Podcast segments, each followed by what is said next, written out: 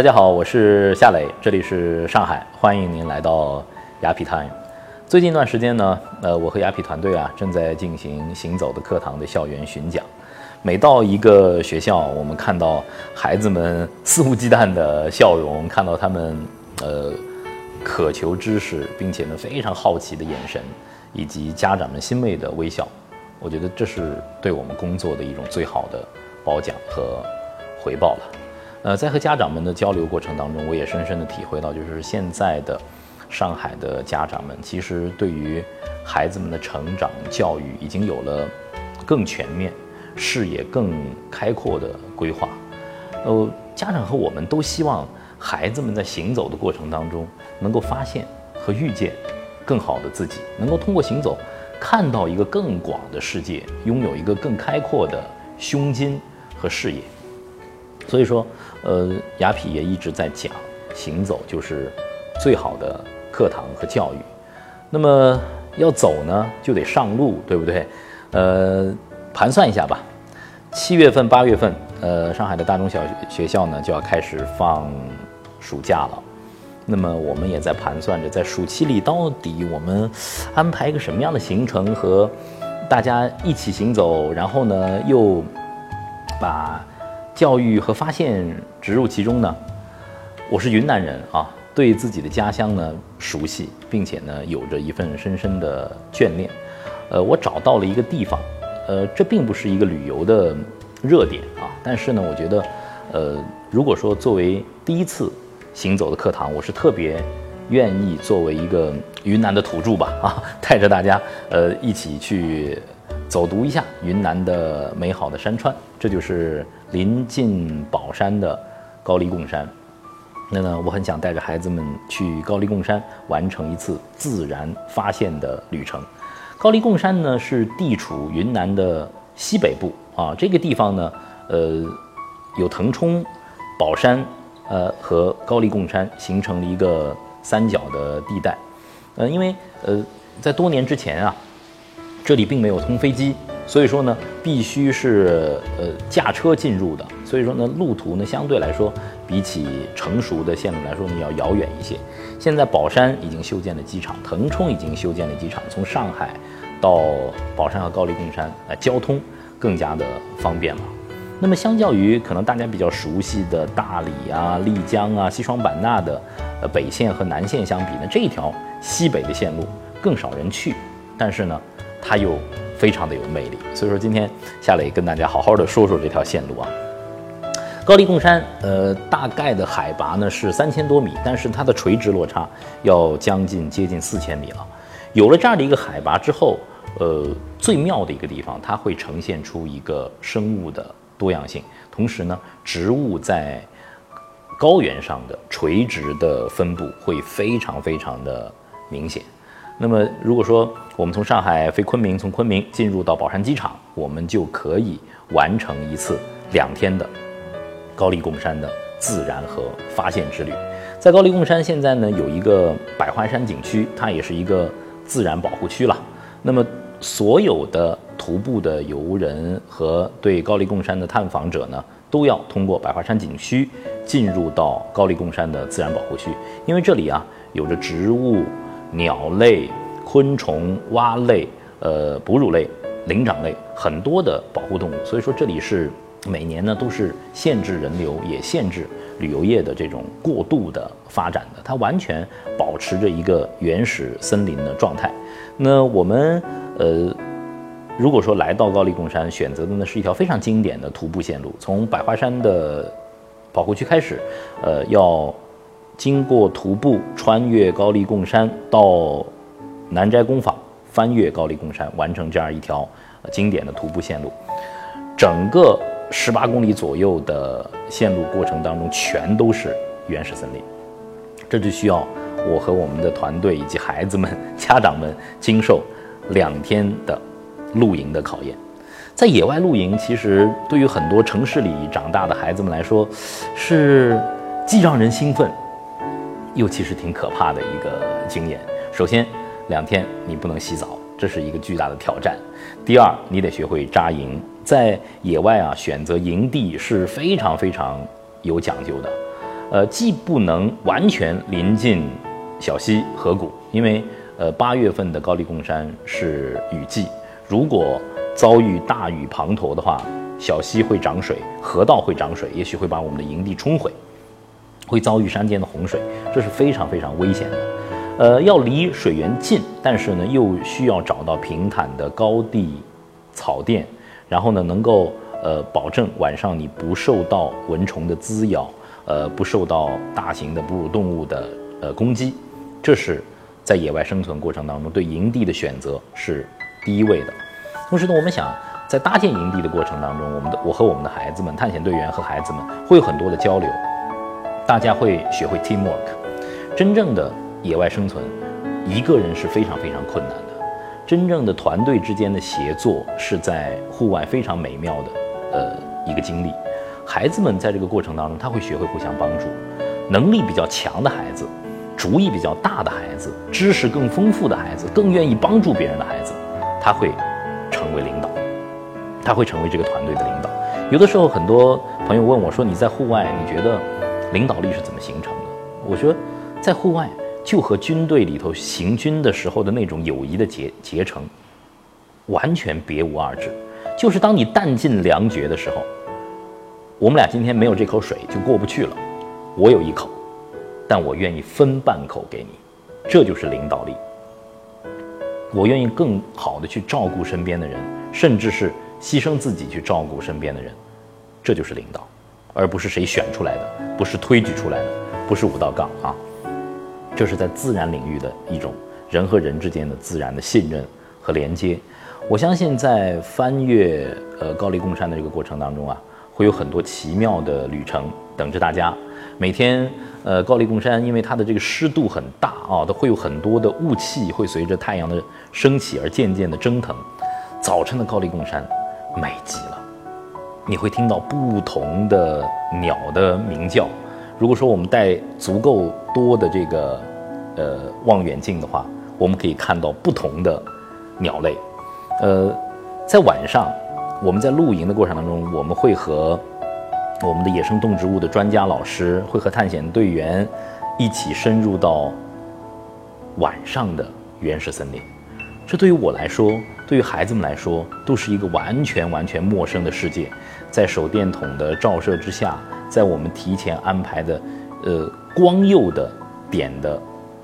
附近，你可以观测到夜间的很多很多的昆虫，你可以看到蛙类，你可以看到爬行类。这是在晚上啊，我觉得我特别期待晚上进入到丛林当中是特别独特的体验。我曾经在这个黄石公园，在这个原始森林当中露营过一个晚上，呃，我分明感觉到我的头啊，在晚上睡的被什么东西舔了一下。但是具体是什么我不知道。但是，呃，早上一开始我们的领队说有可能是熊哇！我昨天我吓吓得我不轻。我说真的吗？所以说，在露营的过程当中，有一个非常重要的规则，就是要把自己的食物做非常好的管理，不能散落在外面，这样呢会吸引野生动物来到营地，会给大家带来安全的隐患。呃，在野外徒步其实也是很有技巧。包括很多的家长可能会担心，孩子哎，十八公里将近二十公里两天的徒步，他受得了受不了？其实从体能的储备来看，其实孩子比我们的体能要更好，而且在野外，他们的整个感官都是打开的，处于兴奋状态，他们体能没有问题。关键是我们有探险队员告诉大家应该如何在野外行走，我们怎么样避免山涧，避免跌落，避免扭伤。就算有一些简单的擦伤，我们怎么样快速的处理，避免感染？包括在野外还有很多的植物，高黎贡山的植物非常的茂密，有些植物本身它的枝叶就是最好的消炎药。呃，这个在行走的过程当中啊，孩子们肯定会有非常非常多的问题。我们有随队的野生动物的专家、鸟类的专家，可以为现场的孩子们做解读。我觉得这会是非常非常生动的课堂。孩子们可以用相机，哎，我们也会专门安排一个环节，大家写生啊，把你最感兴趣的鸟类、蛙类、植物画在画板上，然后呢，晚上，当我们回到营地的时候，也许我们围着篝火，也许在帐篷里头，我们会有一个分享会。相信这些知识，呃，这些美好的体验会停留在孩子的心中。其实要翻越南斋工坊啊，呃，还是有点困难的，因为随着海拔的提升，人的这种需氧量和体能会受到一个挑战。当然，我们有非常呃成熟的探险队员的团队，会陪着孩子一起来完成，确保绝对的安全。而且在这个过程当中，我想到了一个特别诱惑人的一个项目，就是我们要去找一找白眉长臂猿。哦，这是国家级的保护动物啊，很少见，很少能够见到。它可以说是原始森林当中的一个精灵，它们成群的生活在。呃，高黎贡山当中，但是它们的栖息地都非常广大。我们都知道长臂猿的警觉性又非常的高，所以说，当我们做团队徒步的时候，是不是能够遇到白眉长臂猿啊？真的是要看缘分。但是呢，我们会经过白眉长臂猿的科学考察站，在那里呢，会有白眉长臂猿的常年的科学家会给孩子们做白眉长臂猿的知识的讲解，灵长类的生活习性的讲解。我想，当我们去探访一个野生动物，我们不是为了去猎杀，不是为了去捕获。孩子们从小会培养一种对自然的敬畏。其实，我们只是自然的一环。而且，特别有的时候，我觉得特别奇妙的一点，对于灵长类动物的这种观察，有的时候，当你和一只猩猩对视，当你看到灵长类动物在哺育它们后代的时候，我有一个很奇妙的感受，就是。其实我们和他们是同类，我们的基因非常非常的接近。那么在人类简史当中，其实通过考古学家的发现，现在已经有了科学的例证。其实所有的人类，我们遍布全球的所有的人类，都来自于非洲，我们都有着共同的祖先，我们都是从智人的这一支逐渐发展和进化来的。在行走的过程当中，这些生物学的。地理的知识，我想会非常鲜活的、大信息量的灌入到呃孩子们的脑海当中，会对他们的成长有帮助的。经过了两天的非常艰苦的高黎贡山的徒步，我们呢会逐渐的下山，进入到平缓的腾冲的和顺古镇。和顺古镇我多年前去过，那个时候，呃离开。丽江古镇进入到和顺古镇，多年之前，因为这里还没有商业开发，我觉得好像突然远离了很多那种过度的商业开发的，呃，所谓的古镇啊，呃，享受到了一种难得的高原的闲适的乡村的生活。那么和顺古镇呢，它也很妙了，这个地方是侨乡，当年很多的腾冲人因为要讨生活啊，就必须逼不得已要下南洋去讨生活。但是呢，中国人又非常的坚韧和聪明，在南洋他们获得成功，赚了钱，反哺家乡。所以在和顺你会非常惊讶，呃，一两百年在这里居然有着最早的公共图书馆、公共博物馆，在这里有很多的家族的祠堂，至今还被完整的保留起来。在和顺古镇当中，生活还在里面。整个完整的居民的生活还在那儿，当然也有一部分的商业化，这是，呃，在古镇开发过程当中不可避免的。但是它为我们提供了便利的生活。现在在和顺也有很多非常呃精妙的、呃尺度恰当的精品的客栈，哎，其实也是非常呃棒的。在和顺古镇最享受的，就是什么都不干，还有躺在小院里头看一本书、聊聊天儿、喝喝茶，那。其实是美极了。当然了，孩子们如果和家长和爸爸妈妈一起来到这儿，我觉得可以过一天古镇人的生活，在这儿还能够听到那种鸡犬相闻、夜不闭户的呃小镇的那种声响和声音，还可以听到千家万户捣衣声的这样的一种非常田园闲适的这种生活。也许我们会带着孩子在和顺古镇买买菜。然后带着自己喜欢的食材回到厨房，我们和爸爸妈妈一起做一顿饭。其实有的时候啊，城市的生活太快了，有的时候也让我们亲子之间的这种关系呢变得会比较紧张。家长没有时间陪孩子，然后呢又对孩子有过多的这种要求和期望，好像孩子就觉得爸爸妈妈好像不关心我，哎，只关心我的学习，只要我读书好，好像爸爸妈妈就会爱我。其实，家人在一起啊，就是要做一些看似无用的事情。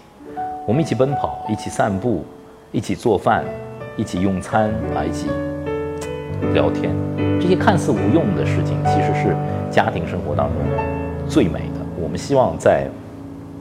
八月份的这一次呃自然人文的探访之旅当中，我们能为大家做好这些留白，给大家有更多的倾谈和交心的时间。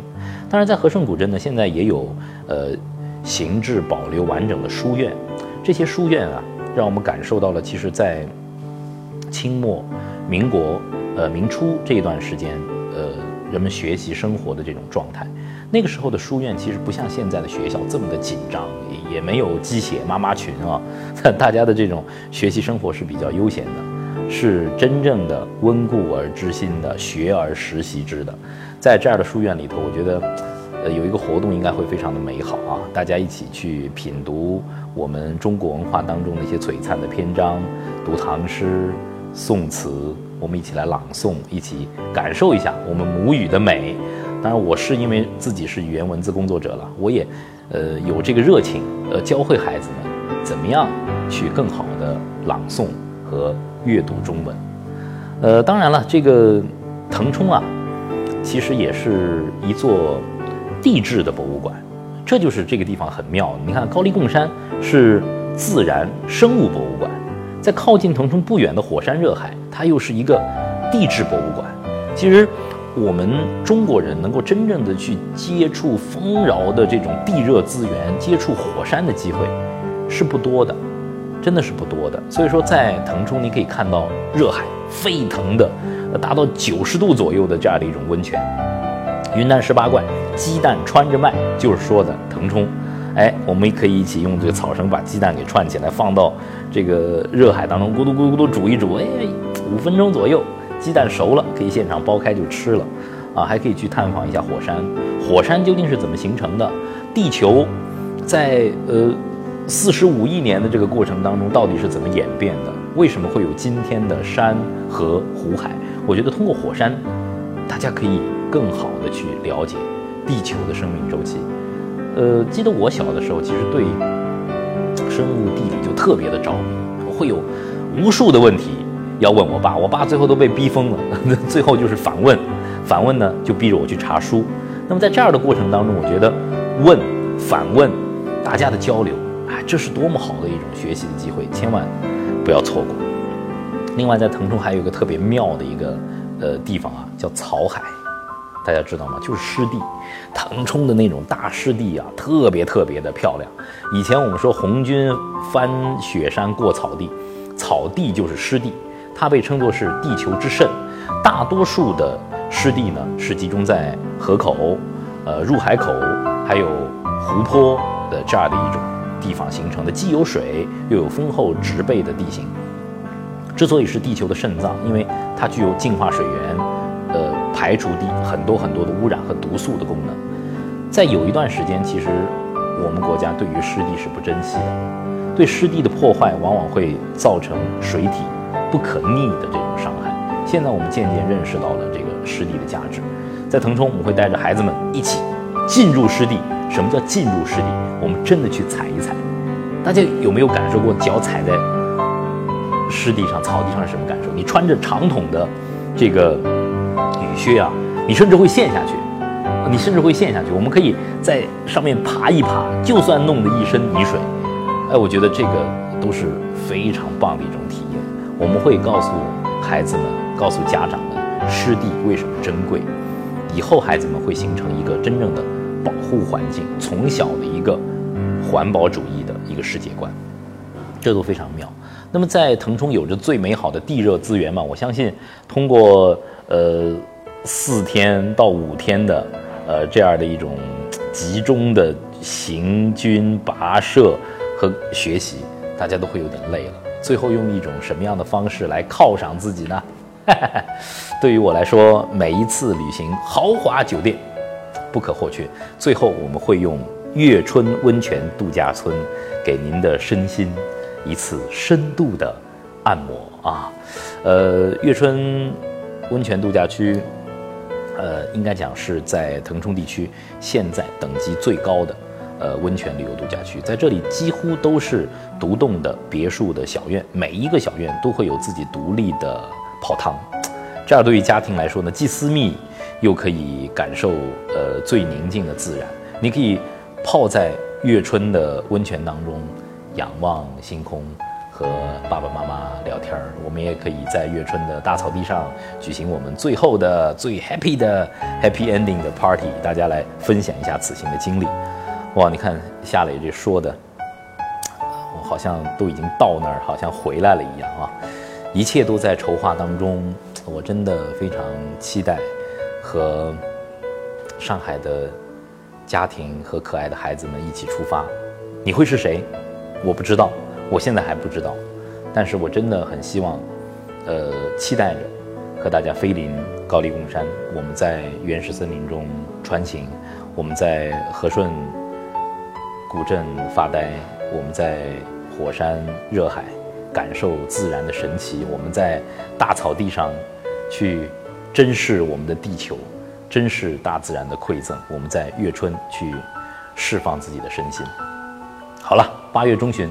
第一季行走的课堂将会上路，我们期待遇到大家，我们期待在行走的过程当中去发现更广大的世界，也希望，呃，有更多的家庭和雅痞一起上路，呃，我们看到不一样的风景，也共同见证孩子们的成长。好了，最后做个硬广告啊，呃，欢迎大家关注我们的雅痞 time 的公众号，呃，进入。公众号之后呢，您点击右上方的这个加号，呃，输入雅痞 time，那个老戴着帽子的人就是我了。进入到公众号当中呢，您可以看到我们每周推送的音视频的节目，同时呢，可以跟我们积极的互动。你们的互动我们都会非常的在意，会及时的回复。同时呢，喜马拉雅的 FM 是我们雅痞 time 的音频的首发平台，很多丰富的音频节目会在喜马拉雅 FM 发布。